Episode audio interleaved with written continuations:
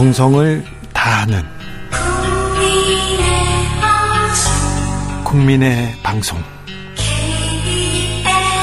KBS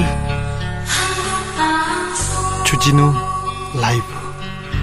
그냥 그렇다고요.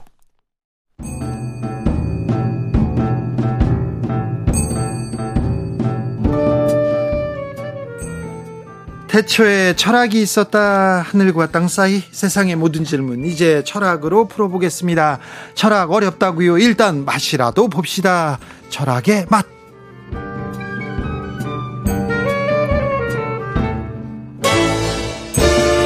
추석 특집 주진우 라이브 2교시입니다. 철학 시간입니다. 철학 선생님이 두 분 모셨습니다. 정치 철학자 김만고 박사님. 예, 안녕하십니까. 그리고 조영근 소셜랩 접경지대 소장님. 예, 안녕하십니까. 네. 추석입니다. 이번 추석은 어떻게 보내십니까? 이렇게 긴 연휴 어떻게 보내십니까? 뭐 이렇게 차례 지내고 네. 이게 차례 지내니까 미안해하면서 지내는. 아니 근데 소장님 이렇게 좀 능력 있는 분들은 네. 이렇게 이렇게 지식이 넓은 분들은 좀 계획을 잘 세워가지고 이번 추석에는 어떻게 할 거야, 뭐 할 거야 이렇게 하지 않나요? 아 예, 저는 네. 나름대로 계획을 세워서. 네.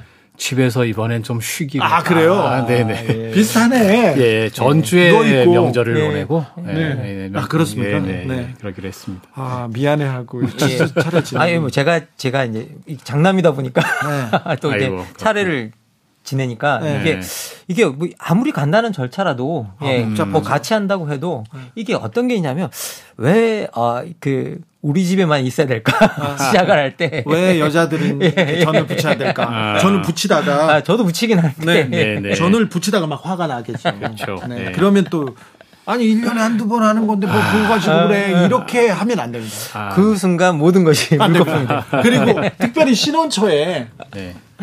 버릇을 잘 들여야 돼 그러면서 아유 뭐 여자가 하는 거죠 음. 그렇게 생각하는 사람 은 절대 안 됩니다 음. 집 네. 쫓겨납니다 그렇죠 네. 그러면 안 되고요 아 똑같이 휴일이고 연휴인데 왜 나는 이렇게 있고 왜 저 사람은 저기 부엌에 있지 이런 걸 좀 생각해 봐야 될것 음. 같아요. 그리고 좀 더 미안하면 다 더 잘해주고. 일단 같은 공간을 네. 많이 있고 같은 네. 활동을 같이 함께 하는 게 아주 핵심적인 것 같습니다. 그래요. 네, 명절에는. 네. 명절에 저는 집에를 나가곤 해가지고요. 네, 나가곤 해가지고 네, 그런 생각이 들었습니다. 자 오늘의 정치 철학 특강의 주제는 굉장히 중요한 부분입니다. 중요한 부분이다. 아주 중요한데요. 보통 중요한 철학들은 어렵습니다. 하지만 주진우 라이브 정치 철학은요, 어렵지 않습니다. 자, 귀만 기울이면 됩니다. 정치인들이, 진짜 지도자들이 좀 잘 들었으면 하는 그런 아, 특강 주제 이렇게 준비했습니다. 자, 국민들 끄덕이게, 고개 끄덕이게 하는 시간이니까 잘 집중해 주십시오. 이번에는 정치 철학입니다. 김만권 박사님. 아, 이게 참 어려운 질문입니다. 도대체 정치 철학이 뭐냐? 네. 정치철학자들은 가장 어려운 질문인데요. 근데 이게 정치 철학의 시작이 플라톤이라는 인물입니다. 네. 다 아시죠? 근데 네. 이 플라톤이 말한 것 중에 제일 유명한 게 이상 국가입니다. 네. 그럼 이걸 활용해서 여러분들 러브 아니었군요. 예. 예. 죄송합니다. 그런데 이상 국가인데 이걸 가지고 여러분이 활동 그 설명을 드리면 좋은 삶을 살 수 있는 정치 공동체의 모델을 만드는 겁니다. 그러니까 음. 우리 아파트로 치면 모델 하우스를 만드는 일이에요. 예. 예. 그래서 사람들이 이거 딱 보고 아 우리 이렇게 지어지는구나. 여기 살고 예, 싶어. 예, 이렇게 예. 살고 싶어 이렇게. 예. 그러니까 그 모델을 보고 자기가 거주할 곳에 대해서 파악을 할 수 있게 해주는 거. 이게 저희들 정치 철학이 기본적으로 그런 모델을 제공하는 것. 그런데 그 모델을 제공할 때 저희들이 3D로 지어 드릴 수가 없어서 네. 음. 이제 저희들이 쓰는 것들은 뭐냐 정치 원칙들을 제공함으로써 그런 모델 하우스가 어떻게 음. 만들어진다라는 것들을 보여드리는 겁니다. 네. 예. 자, 우리가 어떤 세상에서 살 예. 거야, 어떤 국가로 살 거야, 음. 어떻게 하면 돼 이렇게 지금 음. 얘기한다는 거죠. 예, 예. 지금 근데 정치 철학을 잘 설명하고 있습니까? 우리 지도자들이 우리 정치인들이 소장님 아 글쎄요 이게 참 음, 어려운데 이게 사실은 저는 한국에서 정치라고 하는 게 참 제자리 잡기 어렵다 이런 생각 들 때가 많거든요. 음. 제가 이제 뭐 정치학이나 정치 철학 전공자는 아니지만 음. 생각을 해보면 우리나라 사회에서는 곧잘 좋은 정치라고 하는 게 예를 들면 어, 경제 발전시키는 거. 네. 음. 그러면 좋은 정치. 음. 예, 경제 발전 성통장률이 낮으면 나쁜 정치. 네. 이런 식으로 이해되기도 하고 어떤 사람들은요 음, 철인들 있잖아요 누가 나와서 음. 다 결정해주고 다 해주고 잘 살게 해주는 음. 이런 생각을 또 이런 헛된 생각을 하는 분들 그러니까 있습니다. 그게 어떤 거냐면 그게 정치를 정치로 보는 게 아니라 행정이나 치안의 관점에서 보는 경우가 많다. 음. 그러니까 뭔가 이제 결정은 어딘가에서 다 내려. 네. 예, 뭐 위대한 정치가가 내리든 어딘가에서 다 내리는데 다만 이거를 그냥 효율적으로 싹싹싹 일을 잘하는 거. 음. 예. 그래서 뭔가 안 시끄럽고 조용하게 쓱쓱쓱 일이 잘 돼 나가는 것. 아, 그래서 마치 행정이나 치안이나 아니면 경영이나 음. 이런 것처럼 자꾸 정치를 생각하는 그런 음. 경향이 있는 것 같아요. 음. 저는 정치라고 하는 거는 뭐 저희 흔히들 하는 말로 시끄러운 것이고 음, 그게 시끄러운 거는 사실은 좀 전에 김만권 선생님께서 얘기하신 것처럼 좋은 국가라는 게 이상적인 국가라는 게 뭐냐에 대한 생각이 다를 수밖에 없거든요. 예. 그거 가지고 다툼이 일어나는 거죠. 네. 근데 우리가 이걸 어떻게 잘 다툴 거냐. 예, 이런 것들, 어, 좋은 국가라는 어떤 것이고 잘 다투는 방법은 어떤 것이냐. 이런 거는 우리가 사실은 어, 경영이나 행정이나 치안을 잘하기 위해서 먼저 물어야 되는 질문이거든요. 네. 그런 걸 묻는 게 정치 철학 같은데 네. 참 그런 질문은 잘 안 되는 것 같아요. 사람이 사는데 네. 철학이 가장 중요한 것 같아요. 왜 그러냐면 똑바로 살아야죠. 방향이 맞아야죠. 이런 생각을 하는데 특별히 국가를 경영한다. 정치에는 철학이 가장 중요한 부분 아닙니까? 뭐 실제로 저희들이 이제 정치 철학 이야기를 하면서 또 국정 철학이라는 것도 또 이야기를 네. 하는데요. 실제 이제 정치 철학 같은 경우가 아까도 말씀드렸다시피 일종의 모델 하우스를 제공하는 일이라고 한다면 이 국정 철학은 각 공동체의 맥락 네. 상황 이런 거 맞게 그 모델하우스를 뜯어 고치는 일이에요. 아 그래요? 음. 알고 보면 처음에 예, 이렇게 지어진 예, 모델하우스를 예, 이제 그렇죠. 살기 예. 편하게 그렇죠. 그런 모델하우스를 음. 이해하는 사람이 우리의 맥락과 상황에 맞게 네. 음. 뜯어 고쳐서 이제 만드는 음. 일이죠. 그러니까 생각해 보면 우리가 딱 하나의 모델 하우스가 모델 하우스를 가지고 이제 딱 어 여기 이게 좋을 거야. 모든 사람들이 인류가 그렇게 살 수가 없잖아요. 네, 음. 시대에 역사도 따라 역사도 다르고 시대에 따르고 사람도 다르니까. 그러니까 그걸 그 기본 모델을 그러니까 정, 국정 철학이 있는 사람들 정치 지도자 지도자들은 그 기본 모델을 이해해야 그걸 뜯어 고쳐 쓸 수 있는데 음. 대부분의 정치 지도자들이 지금 현재 그 기본 모델 자체를 이해하지 못하고 있는 경우가 음. 많고 그러다 보니까 이걸 어떻게 뜯어 쓰 뜯어 고쳐야 되는지 무엇 음. 사람들이 필요로 하는 건지 여기에 대한 이해도 상당히 부족하고 그리고 사람들이 필요한 걸 알아도 기존에 뭐가 만들어 어떻게 만들어져 있는가를 이해해야 어떻게 뜯어 고칠까를 알 수 있는데 어떻게 그, 그, 어떻게 기존에 뭐가 만들어져 있는지를 모르니까 이게 뜯어 고칠 대를 뜯어, 이건 뜯어 고쳐야 되는 건 알겠는데 어떻게 뜯어 고쳐야 되는 걸 이해를 못 하는 거죠. 아, 예, 이해도 예. 못 하고 이거 예. 설계도도 예. 제대로 이해 못한 그렇죠. 상태에서 예, 지금 예. 고치기 시작합니다. 그렇죠. 근데 그, 그 고칠 때 그 공사가 어, 사리사욕. 자기 돈 빼먹으려고. 그런 분들이 꼭 나와요. 그렇죠. 뭐 케이블 막 네. 이상한 거 쓰고, 네. 아, 네. 자재 이상한 거 쓰고, 네. 뭐, 예. 철근 안 네, 넣고요. 철근 안 넣고. 네. 이런 정치인들이 우리 김만권 선생님 강의를 한 번 다 들어야 되는데. 아, 아, 예. 강제적으로라도 좀 들어야 되는데.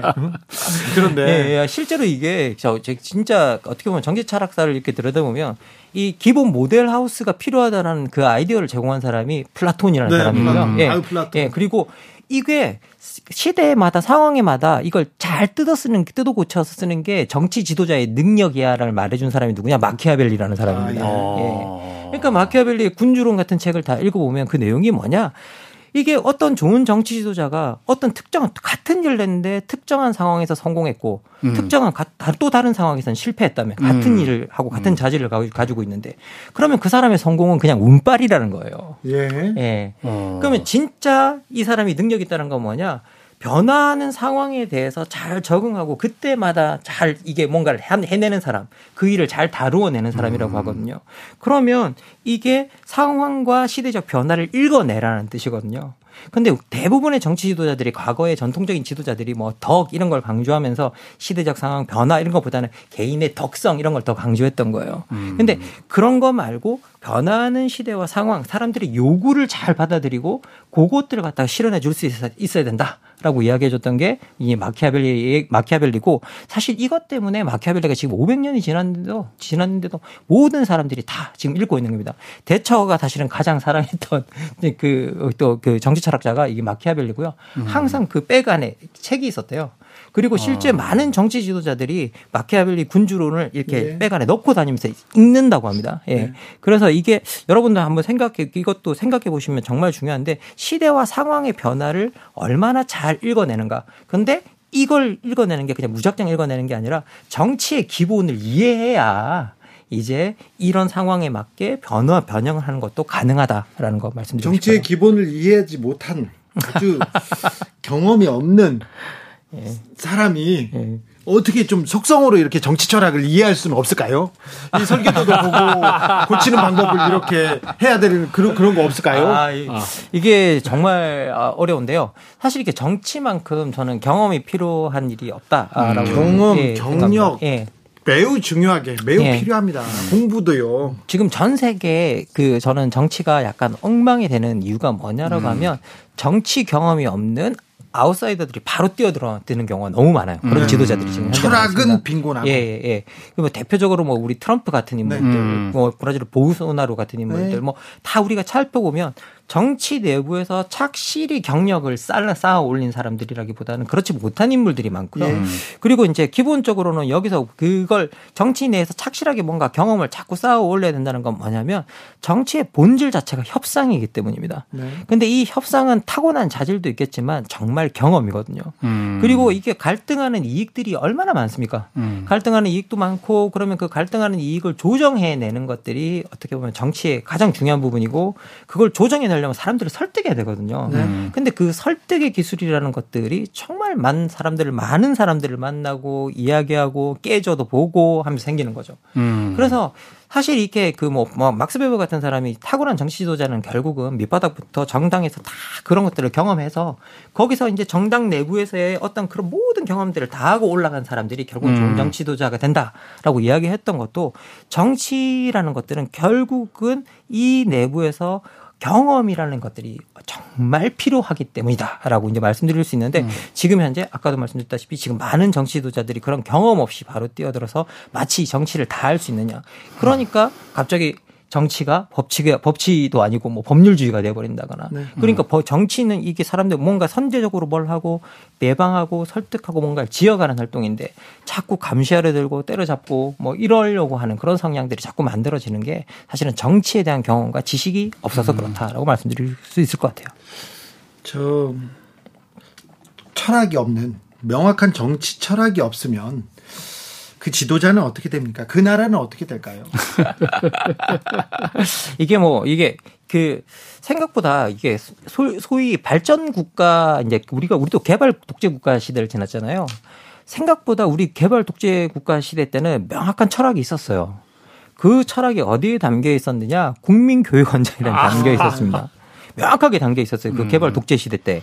외웠습니다. 예, 예, 저희들 다 외웠어요. 네. 우리는 민족 중후의 역사적 사명을 띠고 있다. 맞으면서 맞으면서 예. 외웠어요. 예, 예, 숙제 한번 안 해오면 100번을 써래요. 그러니까, 예, 예. 그 다음 날 지각하잖아요. 또 100번이에요. 예. 이게 1968년에 만들어졌는데요. 음. 이 헌장을 만드신 분이 사실은 철학자 박종훈 선생님이라고 분입니다. 네. 이게 기본적으로 국민교육 헌장의 주역이고요. 이분이 초안을 쓰셨고 그다음에 뭐그 그 당시에 어, 대통령이 된 박정희 직접 썼다고 고쳤다고 이제 했잖아요. 문안을 이제 네. 고치고 뭐 하는데 좀 참여를 했다라는 거죠.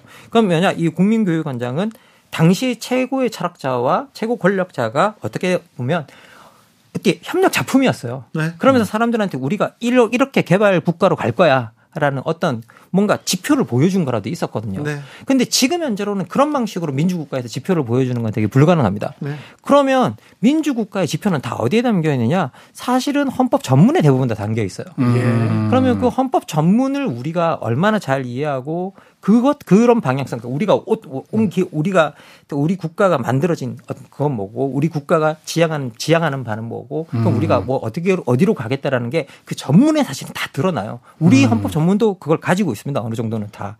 그래서 그 헌법 전문을 얼마나 잘 실현하는가, 충실하게 잘 실현하는가.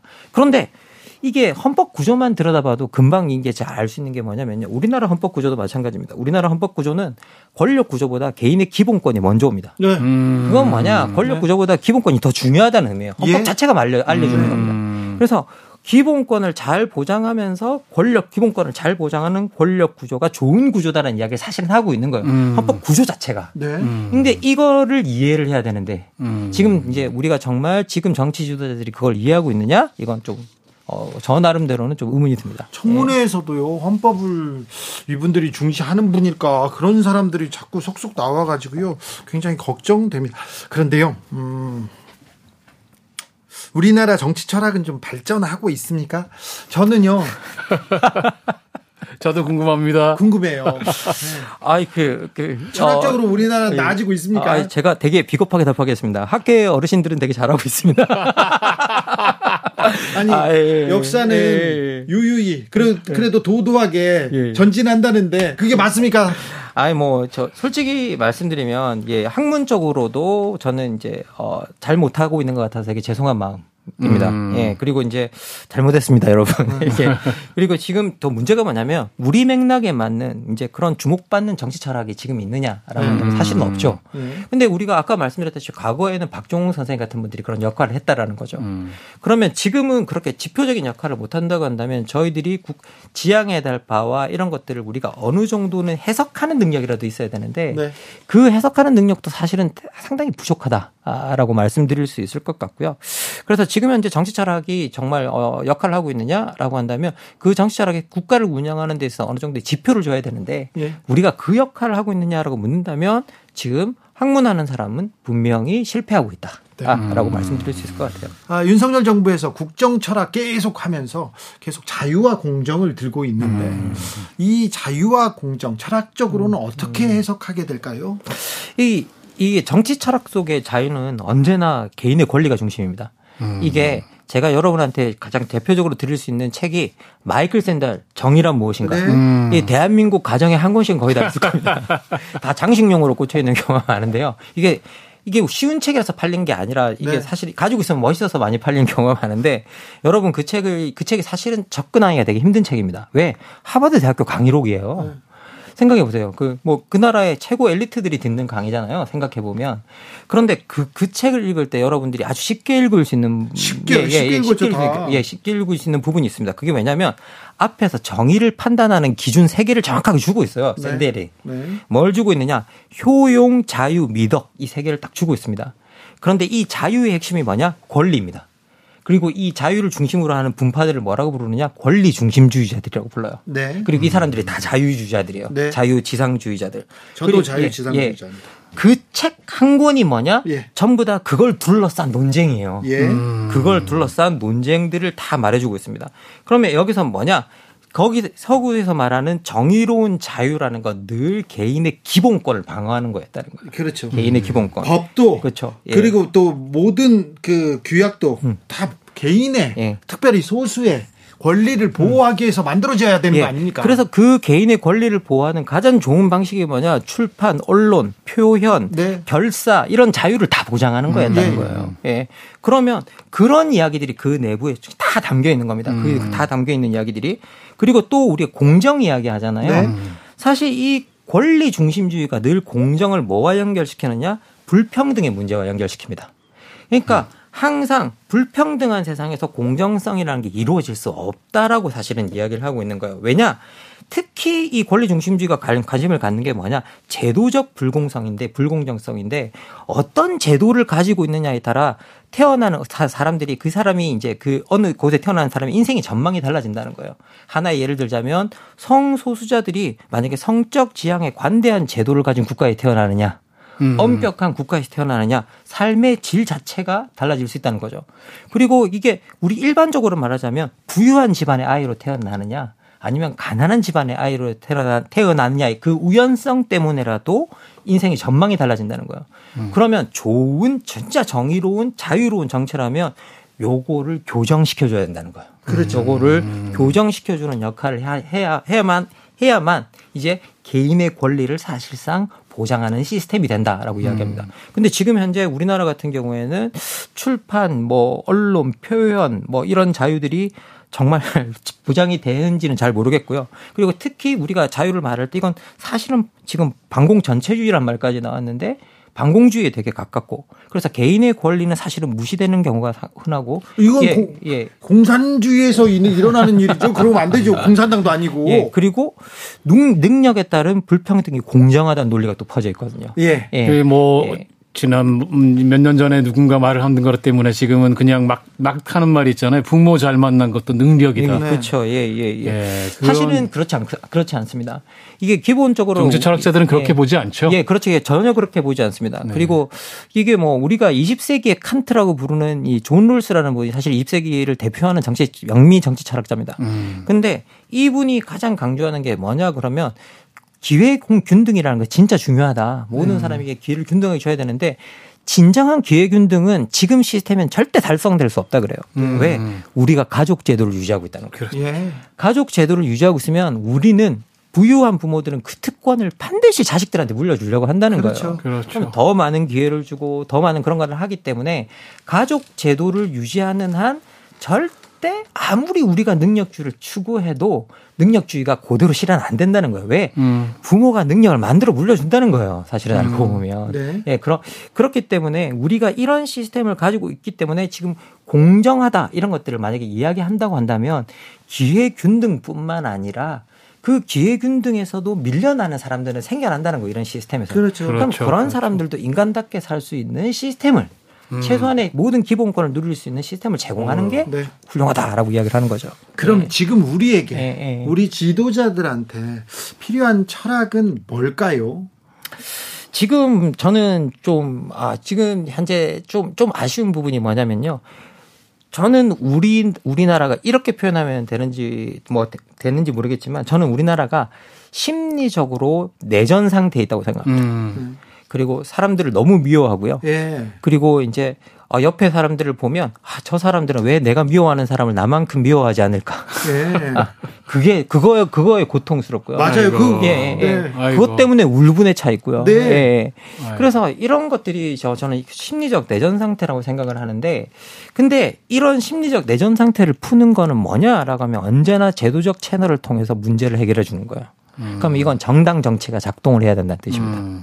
근데 지금 우리나라는 정당 정치가 그렇죠. 오히려 그런 내전을 그렇죠. 내전을 부추기고 있죠. 우리 갈등을 예. 지금 예. 심화시키고 예. 문제를 음. 심화시키는 음. 가장 음. 큰 원인 중에 하나가 정치 음. 아닙니까? 음. 그러게 말입니다. 그 분노를 오히려 풀어주고 마음을 위로를 해줘야 될 텐데 그래서 저는 요즘 그냥 제가 정치 철학자가 아니기 때문에 심정적으로 어떤 거 느끼냐면 이렇게 큰 정당들이 이런 거 문제를 해결해 줘야 되는데 큰 정당들은 서로 싸우고 서로 미워하고 서로 더 가지려고 하잖아요. 네, 그러다 보니까 사실은 이게 그 이런 용어가 적절할지 모르겠는데 과두제라는 표현이 있잖아요.